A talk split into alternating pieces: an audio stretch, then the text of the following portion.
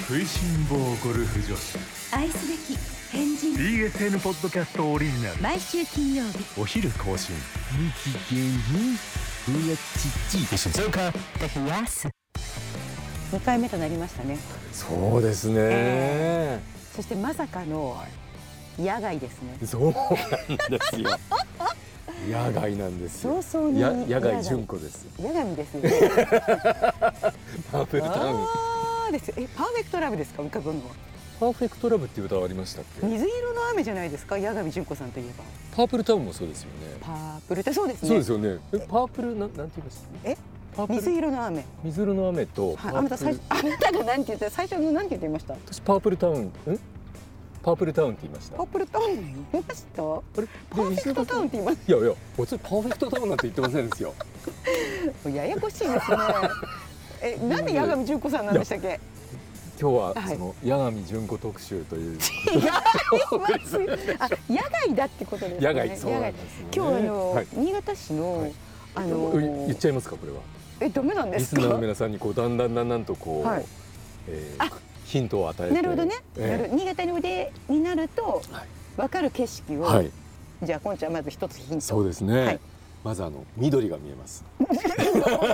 田んぼですか？田んぼですか？今日のこのポッドキャストを全部お聞きいただくと、はい。あどこなんだっていうのが最後わかると思います、なるほど。そこまで引っ張りますか？まあ早めに言いたいんですけど。言った方がいいんでしょうかね。言った方が。じゃあ言いましょうか。はい。はい、はい、もう言うんですか？まあでも、ええあの緑が見えるのと、はい川べりです。そうなんですよ。川べりです。はい。はい、川は川でも、はい。えあのー三表川でもなく はい。え姫川でもなく。はい。はい。あと何がありますか、そうですね。五十嵐川でもありません、え新潟県内のいろんな川をちゃんと聞きますね。偉いですね。すね。はいはい。うんうん。信濃川ですねそうですね、はい。日本で一番長い川と言われえてええ。いる、あのそういうのように、ええ。子供の頃地理で習いまえした。あそうですね。それがちょっと自慢でした、うーん。その信濃川沿いにあるはい。こう水ベリングっていう素敵なエリアがあるんですね。言ってしまいましたあね 水ベリングですね、水ベリングっていう素敵なエリアがあって、はい。うん。えー、新潟市中央区の、はい。まあ、バンダイエリアの、はい。まあ、それこそあのえ NS ん？NSG さんでした違いますよ。他局さんね。はいはいはい、ええええええななしてくんっていう、はいはい。NSG さん、はい。そう。いう T ですけどね。NST さん、はいはい。NST さんですね、はい、NST さんの近くにあります。うんうんはい、それ？まあでもあの簡単に言うと 新潟を、あのーなんでしょうね。象徴するはい。橋、ええ万代橋っていうのがあるんですけど、え今は万代橋とそのもう一つ上流の昭和大橋のはい、間にあるいやそれ違いますね。あれ違うんですか？八千代橋。あ間違えた。失礼しました。万代橋八千代橋昭和橋その奥が千歳大橋。そうですそうですはい。昭和大橋千歳はい大橋、、はい、その万代橋と八千代橋の間に、ええ、はい。そうなんです。おります。はい、はい。で、あの河川敷も、うん。あの古町側とはい。磐梯側とありますけども、はい、今回磐梯側の方はいですね。古町っていうのは新潟市のあの、え最も、ええ。ー栄えてああ、かつて、あかつて、加害とまあ言われている、今でも栄えてますけどもね。はいはい。はい、あの素敵なお店がたくさんあるはい。エリアなんですけれど、江戸時代も栄えていたという。そうですね。最近ちょっと元気がないからね。と言われてますけども。近藤さんもえ古町育ちなんで、はい、そうなんですここは本当にね、はい。なんとかもうちょっと活気をつけたいところでですすよね。昔から見るとそれは元気がないと映るかもしれませんけども、古町ね。でもうん。古町もあの細かく見ていくと元気がある場所。いっわぱいありますから。ええ。素敵なねそうなんですよ。町です。本当に今、まあ今度また古町からもやりましょう。はいはいそうですね。今日はあのバンダイエリアにおりますそうなのでんですよね。古町裏切って、え というわけでもないですけど、ええ。でもなんかこの水ベリングって、はい。私あの初なんですよ。え？恥ずかしいことに。だってもう何年ぐらいやってるんですかこれ？なんかもう56年やってるらしいですよ。7年ぐらいやってるらしいです。それで初めてなんですか？そうなんです。それでああの私超新潟愛にあふれる女としてはいはいそう思ってましたお伝えしているにもかかわらず、でなおかつこの信濃川沿いをえうまく使うことによって新潟市はもっともっと素敵になるんじゃないかって、はいはい。ずっとと思っていたにもかかわらず、ええ。できたら来たことがないっていうダメですよね。え。裏切り者 ですよね。いや本当私ね本当反省してます。いやそうですよ。うん。ねねこんなにねでもなんかたくさんテントもあって、はい。それだからテントの中ではい。お食事することもできて、ええ。あとお店も、はい。あのいろいろ並んでますでしょ。並んでますすごい、はい。しかもおしゃれ。ええええええ。うん。あの来たことがある方は大体こうイメージつくと思いますけどもね、はいはいはいはい。初めて来た方、あのうん。いくつもこうお店、ええええ。しかもあのハンバーガーを売るお店だとか、うん。中華のお店ととか、か、はい。ピザとか、はあと言ってる間に、はい。私たちがオーダーしたものが来ました。中華のお店ですね。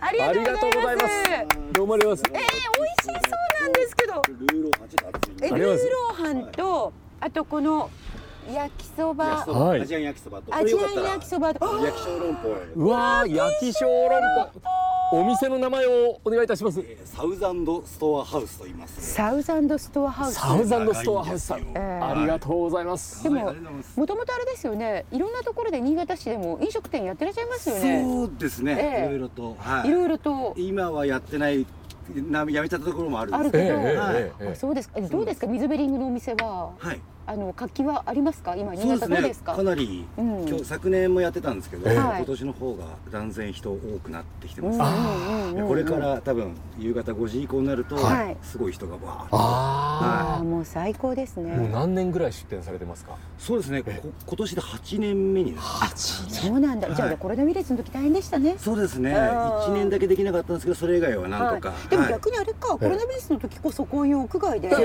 飲んだり食べたりできるのいいですよね。そうですね、うん。あのかなり広大なんで、河川敷ずっと使って、ね、安心してはい。いやーでもやっぱり新潟のいえ。いところをちゃんと見せてくれるとこですねここね。いやそうだと思いますよ。本当に。そしてやっぱりその8年前と比べても明らかにここの認知度は上がってますよね。そうですね。だいぶ、あの認知度上がって、えはい。なんでこの季節になると、え普段会わなかった人と会えるんで、そういう楽しさもありますねあ最高いやスノーピークさんのええ。テントですもんそうなんです私たちがいるところ。そうなんですよ。え基本的にみんなそうなんです全てあのここにある。スノーピークさんのはい。レンタルのところもあるし、僕は自分のなんですけど、そうなんですか。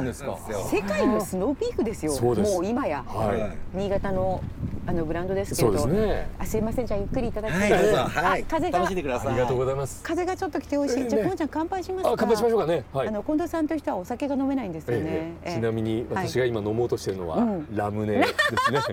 はい。ラムネもいいですね。ラムネです。はい。はい。私は今日はもう番組が終わったので、はい。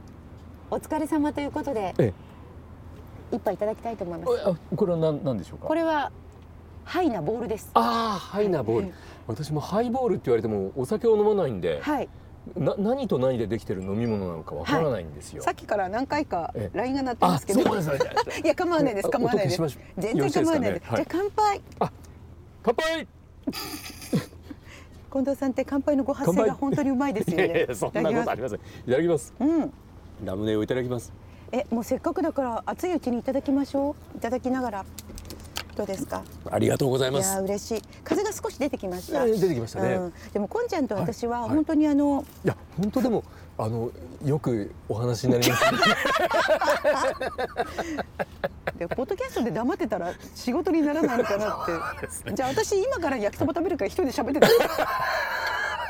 だってあの今日はここで何を喋るのかっていうのを決めてないですよね。そうですね。台本ももちろんありませんしね、はいはいはいはと今まあ切り出しましたよねあの話を、いはい。どこに向かってこう行こうとしあのー気持ちは やえ。っぱり私と近藤さんははい。新潟生まれ新潟育ちだからんですよね。あの世界に向けて新潟の素敵なところをえ知ってほしいなっていう、いいこと言いますうんだねか、らこの新潟の水辺も、え。あと食べてるんで喋ってもらっていいですか？いただきます。え石塚かおりさんがあの初めてということで、うんうんまあ今まで新潟がえー大好きだと言いながら、あの裏切る行為をしてきたわけですけども、うん。いや私なんていやななんですか？美味しい。人が今水ベリングについて語ろうとしておたら願いします。水を差して美味しい。今食べたのは焼きそば。美味しいですか？アジアン焼きそば。ええ。美味しいです。これあの声乾燥した小エビもかかってますね。そうですね。この小エビとあと若干のちょっとパクチーっぽいのとが上に上がってるのがパクチーね。うんアジアンな感じで、ええ。美味しい。パクチーは私苦手なので全部。ありがとうございます、ええええ全部いただきます。こうちゃんよかったらこれよろしいでしょうか揚げ。え小籠包など。え揚げ小籠包。うん。いただきます、でもやっぱりあの新潟ははいはい。街中に、ええ。あの水辺があるっていうことが宝だと思うんですそうよね。思います。はい、うん。はい。なんかその水辺があることで潤いってすごいですよね、気持ちが。なんかこれがもう本当にそうです。私はこんちゃんにとって当たり前のはい。はい。景色なんですけど、はいはい。でもでもでも本当に、ちょっと待ってください。大丈夫ですか？何が起きたかと言いますと、はい。私は小籠包をですね、はい口に運びまして噛んだ瞬間に破裂しましてですね油が飛び散ったのを石塚かおりさんが笑ったという大丈夫です状か？況なんです。いやもう小籠包の食べ方間違えてますよね。そうですね。本当は一口で口に入れないとダメなねですんですね。かね。でもちょっと大きめの小籠いやいやそ包ですかね。そうなんですよ。焼き小籠包。それで噛んだらん出てしまいました。はい。せこの大きめの小籠包とうん。シュークリームを食べるのってのは難しいもんですね。シュークリームもですか？本当ですね。もうシュークリームはあれでしょ？あええのシュークリームはね。皮ですくって食べるんだだったっけ？な何ですか知らないんですか？それなん消化ですか？シュークリームはか皮蓋ですくって食べるんだだっけ？皮ですくって食べるんどっちでしたっけ？蓋ですくって食べるんだですよ。あの番組のディレクターさんはわかりますか？聞いたちょっ。と待ってくださいよ。えこんなあの名曲を知らないんですか？いや私存じ上げませんシューでしたね。クリームを食べるたびにその曲が頭の中に流れますけどね。大丈夫ですか？小籠包。大丈夫です。じゃあこの小籠包を一口で口に含みます。うんうん。いただきます。うん。うん。うーん。うんうんうん。うん。うんうんうわ本当に美味しい。うん。こんな感じでキャンプな気分でうん。屋外で新潟の信濃川をうん見ながら。うん。最高ですうね。うん。ん。水ベリングもそうなんだけどやっぱりなんか新潟にいらしたらこうなんか信濃川界隈をちょっとなんかこう感じていただきたいなってはい。思うんですけど、うん。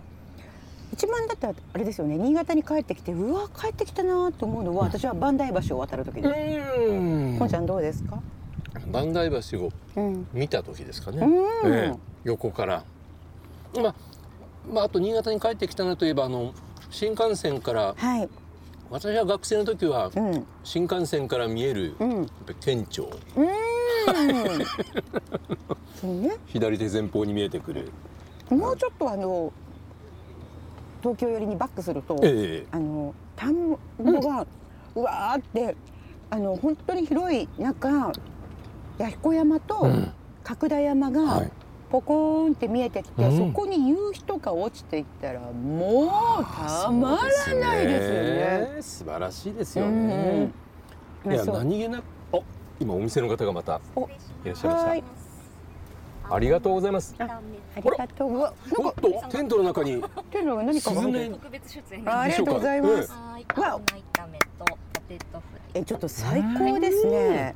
あすみません。あのもし可能でしたら、はいあの虫除けがもしあったら貸してもらってもいいもんです。ありますか？ちょっと。探してきます。すみませんあありがとうございますうわあ美味しそう最高ですねこれ。青菜炒めは私の趣味で頼んでしまいましたけどもあね大好きです。ね美味しいですよねナイスセレクト。ええありがとうございますはい。いやだから本当になんかそのえ新幹線で戻ってきた時に、はいはいその弥彦山と角田山のその風景を見つつ、えだんだんこう近づいてくると、うん。県庁が見ええて、うん。降り立ったら磐梯橋。そうですね。ですね。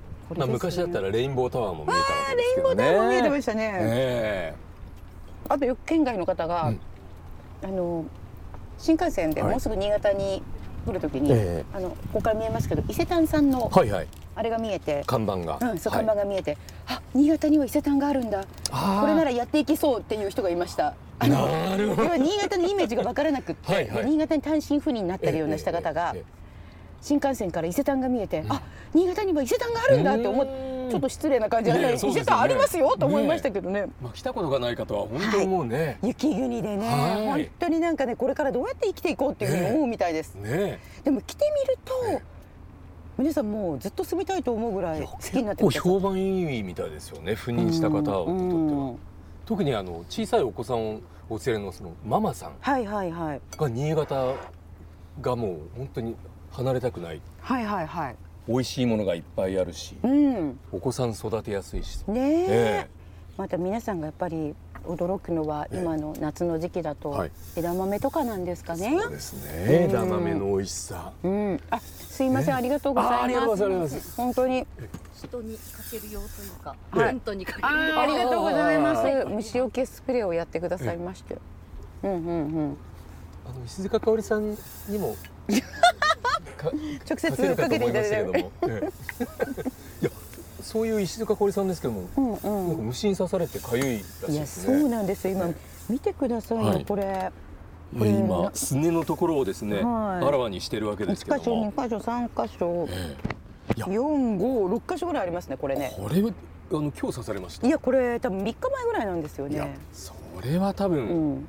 舞踊かもしれませんね。蚊じゃないか、これブヨですか？新潟でいう舞踏と言いますけどね。あ、新潟ではブトって言うんですか？舞踏って言うんです。ブヨのこと。えさすが新潟弁の 先生。えええうん。舞踊だからさっきからあの足を見てて、はいちょっとあのダジャレが思い込みました。すいません、それが言いたくて私の蚊に刺された。まあまあまあ虫刺されること言いましたねそんなところもありますはいどうぞいやなんかこうあの、うん踊っ着物を着て、はい踊ってる時にうん怪我でもしたのかなと思ったんですよね。日本舞踊かと思いました。日本本当私前回も言いましたけど近藤さんのこういうくだらないダジャレに反応しないような人間になってみたいんですよね。いやだからついつい反応しちゃって嫌になっちゃう。いやあの、ん言ってる私としてはあの、はいあれですよこんなレベルのダジャレにこんなにキャッキャキャッキャ言ってくれる人が この世の中にいるんだろうかとレベル低いですよね私ね。いやまあまあ本当にねすいません。本当に本ええそうですね日本舞踊かもしれませんねこれね。日本舞踊痒くてしょうがないんですよ。知ってます？あのどういう人が蚊に刺されやすいか。えっと血液型の話ですか？あ、それも言われますよね。はいそれはななんて言われましたっけ？えーっと大型なんですけど、はいはいはい。確か刺されやすそう大型の人が刺されやすいってそれはでもちょっと根拠があんまりえ私はよくわからないんですけど、ええまあねよくそういうふうに言われえますよね。えところがすごくまだ若いえはいあの蚊の研究をしている男性の方がいらっしゃって、ええ以前私番組に出てもらったんですよ、その方に。その方アメリカにいらっしゃって、え今はどこにいらっしゃるかわかんないんですけれども、あの妹さんがあまりに蚊に刺されやすいからどういう人が蚊に刺されるのかっていうのを研究なさったんですよ。それでその人によりますと、はい足の筋なんだそうですね。え足の筋足の裏の筋なんだそうです。はいあの筋が顔を呼び込んでるそうなんです。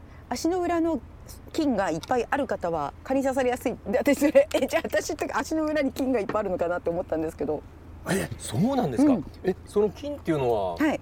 まあちょっと汚い話ですけども、はい。足をあまり洗ってないとか ちょっとばまあばい菌が多いとかそういうことですか？あのーまあ簡単に言うと、はい。足洗った方がいいらしいですね。あうん、それでだから決して匂いじゃないんですよ。はい。足が臭い人があの刺されるわけじゃないんですよ。ええなんか足のその細菌の何かになんか蚊が反応するらしいんです。はい、でも今私が言ってることもえちょっとあのうろ覚えなので、えっ、と今お聞きの皆様はご自分で調べていただけたらそうですね。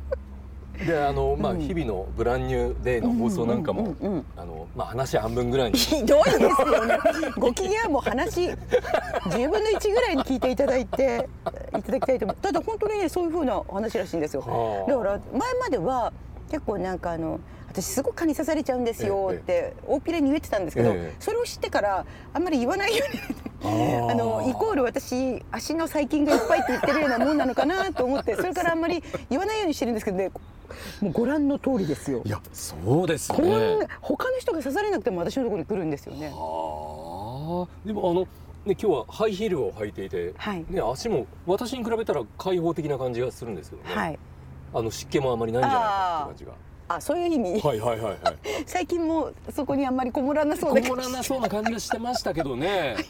まるで私がすごい最近だる人みたいな 言い方やめていただいていいですか。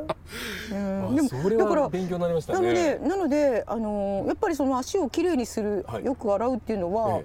あのーまあ本当にいいことらしいです。これもちょっとうろ覚えなんですいません皆さん。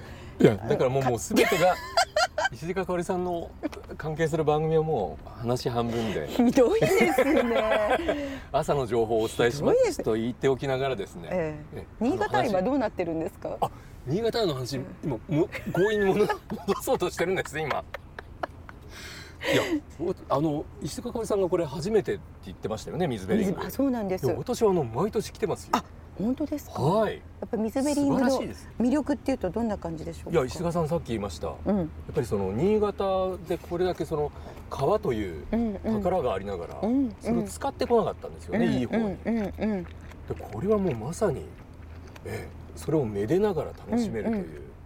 そしてやっぱり今まあアウトドアブームですけどもね、はい。まあ、ブームにも乗っかってますし、うんうん。そしてあのこれ今まあ、えー平日の昼に来てますけども、はい。夜だったらまたあ素敵なんですか？素。敵です。であのさらににぎわいを増しているあの週末の夜なんかうんうん。また人がこう賑やかにいるとまたそれはそれでまた活気があっていいんですよ。いいですね。ででやっぱりええも決して密にならないですよね。人がたくさん来てくださってもね。そうなんですようん。本当あれですよ。うんこの水辺を生かすとかあの外の空間を生かすっていうのは、はい。ぱり雪国だから新潟はちょっとやってこなかったところがあって、そうですね。それがやっぱり温暖化ではい暖かくなってきたっていううんのに加え、うんうんまあだんだんこう外に何か仕掛けてもいいんじゃないかっていう感じになってきて、これヨーロッパだってあのに新潟よりも冬寒いとこうんろでも。外にテラス席があったりするんあそっですよ。か、ええそうだよだからね。新潟にできないことはないだろうと私は思ってたんですよ。確かに。ええ私もずっとそう思ってたんですけど、はいできてから7年間来てなかったっていう。これダメですよね。いやダメですね。来てみると本当こんなこんな素敵なんですね。気軽に来れますね。ええそして街中っていうところもいいですよね。そうなんですよ。うん、この水辺で遊べるところが。あのバンダイシティのスクランブル交差点から、うん今この席までうん歩いて10分ぐらいです。いや本当そうですね。はいで要はまああの新潟でいうところのお買い物とか、えあのみんなが一番行きやすいエリアバンダイシティっていうのが、まあもっとそこね、えレインボータワーがあったとこね。えそこのエリアにすぐ近いところで、はい。こんな水辺えでえ美味しいものもいただけて、えええ気持ちいいですね。うん、ここあれですもんね、ええ。夏になると花火上がるとこですもんね。花火上がりますよね。うん。ちょうど。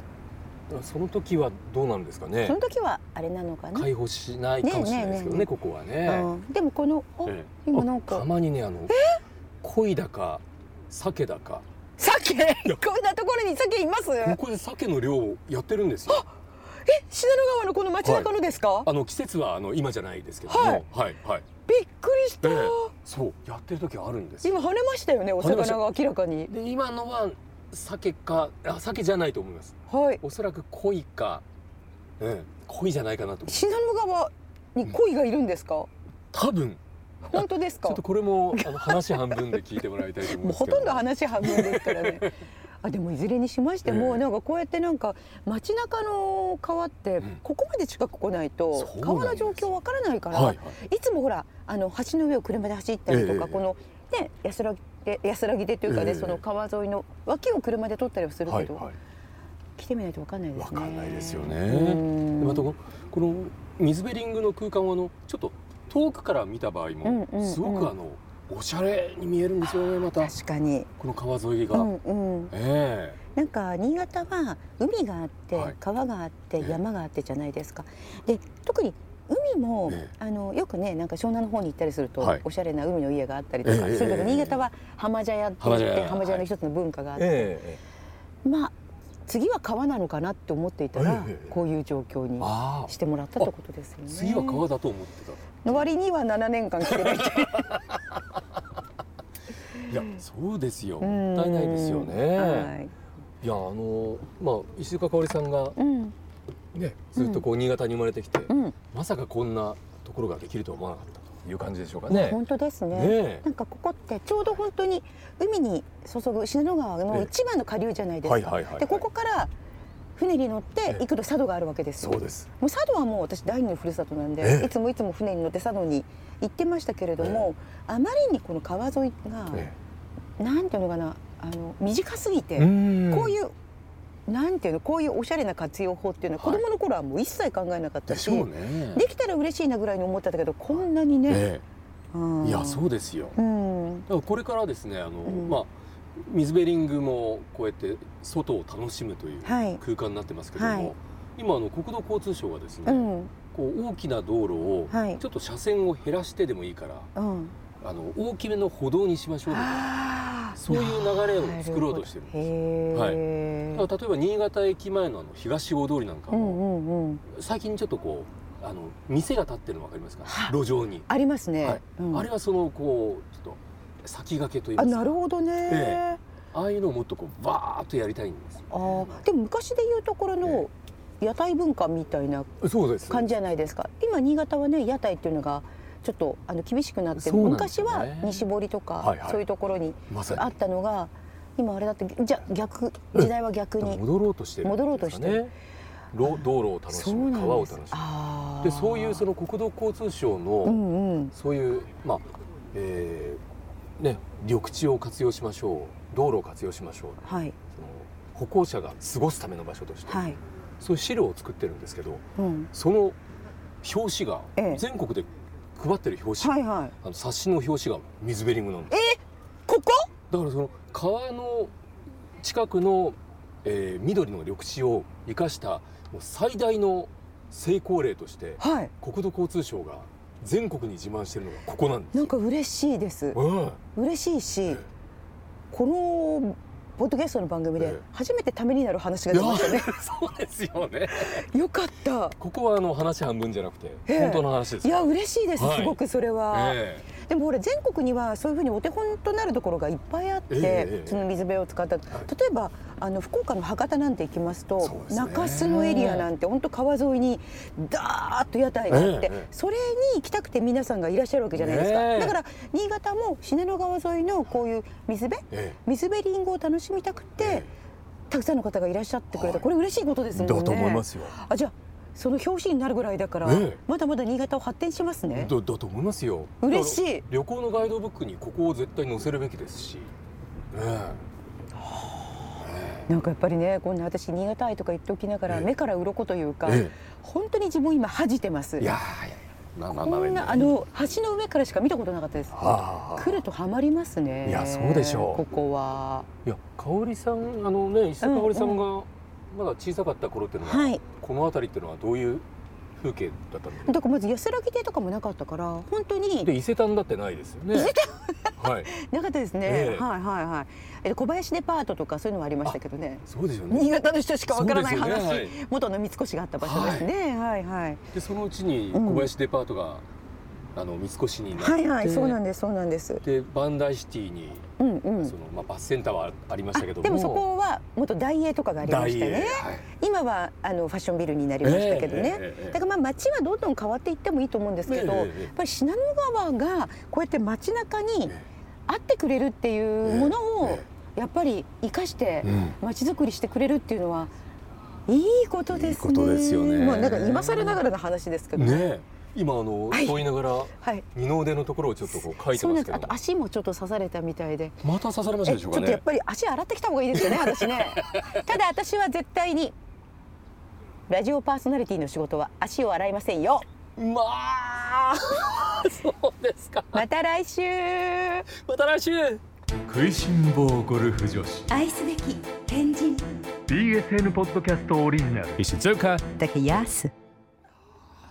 やす。あとこういうオチを最初から考えてた考えてないです。かゆい。こんちゃんのその話ありがとう。いやいやあためになりましたかほとんど使えないとこばっかりだけどここだけ使いました